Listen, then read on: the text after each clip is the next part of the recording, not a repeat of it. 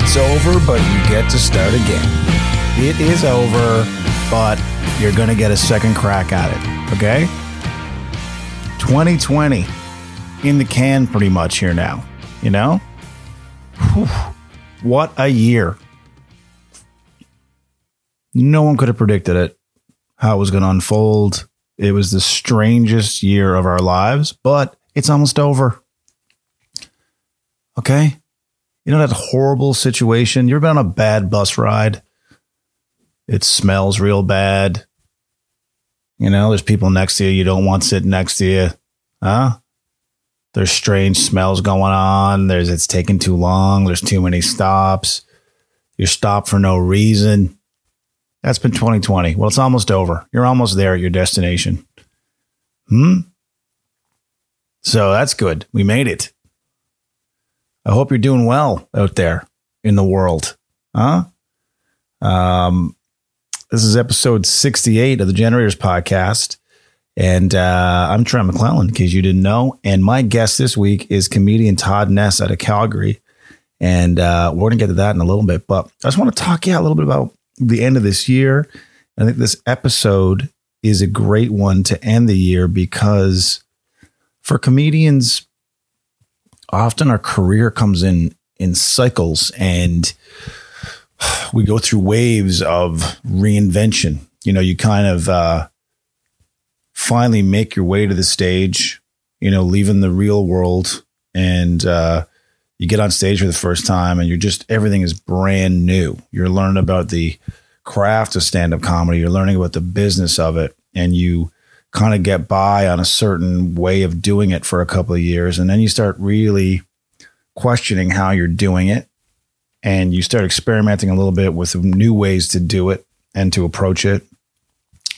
New ways to generate material, new ways to actually deliver that material on stage, new ways to,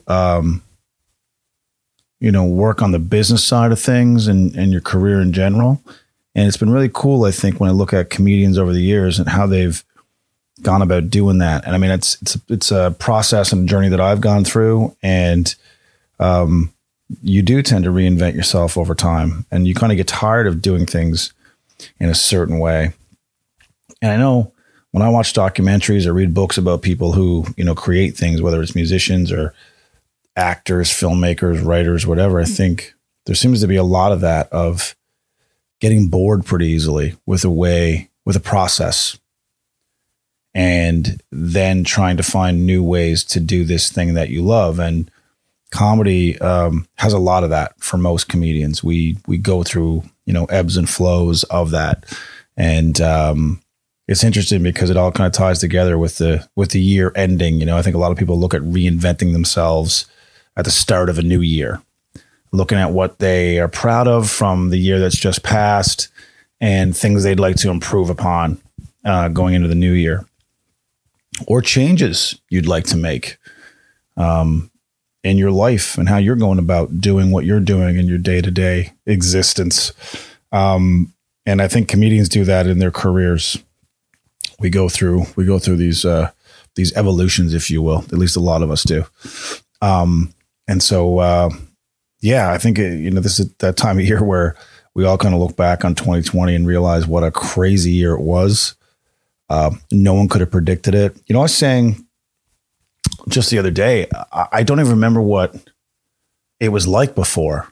I don't remember what life was like, you know, in January, when you weren't thinking about this thing that we all think about all the time. And what was it like to just walk into a store without a mask, or to not hear numbers every day of, you know, people getting sick? Or, you know, it feels like that was a lifetime ago. And now we're going to be approaching a year of this, I guess, come, you know, February or March. And, but for 2020, that's been most of this year. And, you know, thankfully we all made it. And unfortunately some people didn't. But we are some of the lucky ones. So let's be thankful for that we got to this side of it. And, hopefully we continue to have that good fortune and keep going. And, that you look back on 2020 and find some positive things to think about and remember and be grateful for. For me, I think, you know, there was ups and downs as there is in any year. Things that I thought went really, really well and things that didn't. Some of them are personal, some of them are professional, but that's a life. I think you don't get everything you want. You have to be able to adapt and accept adversity. And, again, the parallels to comedy and a life in career in entertainment are similar to life in general. Like, it's just the amount of resilience you're going to have to utilize in life, is kind of equal to what the same amount of resilience is in life in general. You know, you don't know what the next twist in the road is going to be or how long it's going to last. You just have to find a way to dig deep and figure it out. And so, you know, if you can apply those things in life and if you can apply those things in stand up, you know, you got a shot. You got a shot at continuing to get up every day and continue to go after the thing that you love. So I'm just grateful for the ability to still have a career and still be working and be healthy. And the people that I love are healthy, and they all get another shot too. So that's a great thing. So I'm hoping that you can find stuff to be thankful for and to appreciate. And that brings us into this episode with comedian Todd Ness. I've known Todd for a number of years. Talented guy, very, very funny, very intelligent, has really, really come on over the last bunch of years. I think nationally across the country, more and more people are finding out who Todd is. Very, very funny guy, and has a work ethic that I think a lot of comedians don't have. He's a guy who's willing to put in the work, put in the time to get better at his craft. And it's just shown every single year. He's got his own podcast now as well. And you know, I think, you know, the sky's the limit for this guy, and we catch up and we really get into the nuts and bolts of comedy in this one, and process of, you know, navigating a career, but also, you know, generating material, his approach, my approach, and, just what the landscape is for comedians in general right now, and how we kind of approach this new way of doing things, and how do you embrace it? So, I think it's a good way to end 2020. This one's pretty lighthearted and fun, but also, as I said, we get into the guts of stand-up comedy as well. So, sit back and enjoy my talk with Mr. Todd Ness.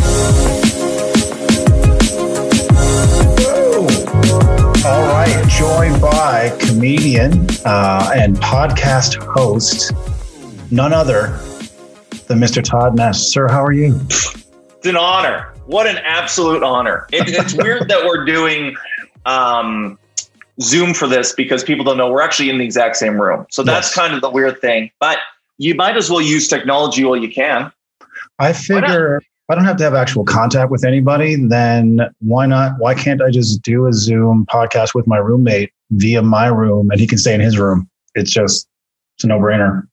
Why would we waste the energy, take the risk of even moving to in the same room when you're right? We can just be on our computers. And it's always so fun to look at a computer because you can see other stuff. When you look at a person, you can only see the person. But when you're on a computer talking to someone, I can look at Google. I can look at scandalous items. You don't know. Which is what you're implying is happening right now. Like, you're not, you look like you're looking at me, and you're like, you're on Facebook Marketplace right now. You're like, oh, skis. Yeah, I need to listen, I'm closing Kijiji deals while we do this. I hope you're aware of that. You can multitask. Time is money, and I'm here on Kijiji. It's funny because with this whole COVID thing and the new way, we were talking just before we started about stand-up shows through Zoom. I think some things will stick around after the world gets back to some semblance of normal, but I don't know if certain aspects of that will stick around. Like, I don't think Zoom comedy shows are going to be like, yeah, you have the option to go into a real show, but you still have this option. Like, I think that will die the second that live shows are fully available again and people could actually do in-person stuff, I think.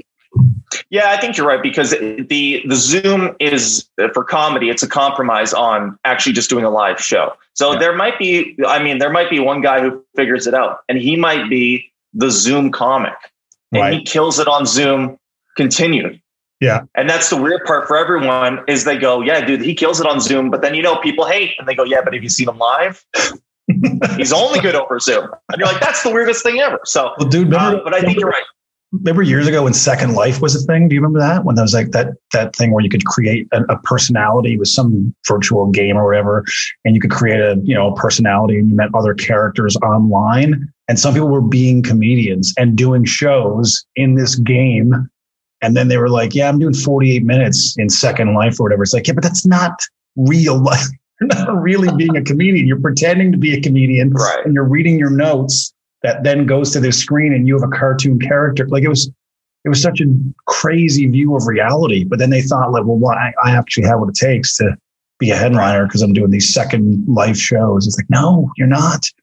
You're lying. In a weird way, I kind of like that though, because I've always felt, you know, not to start playing my violin in the first 5 minutes of the podcast here, but I feel like stand-up comics are underrepresented in video games. Yes. Every other, right? There's UFC has a game. You can be a fighter. There's golf. There's basketball.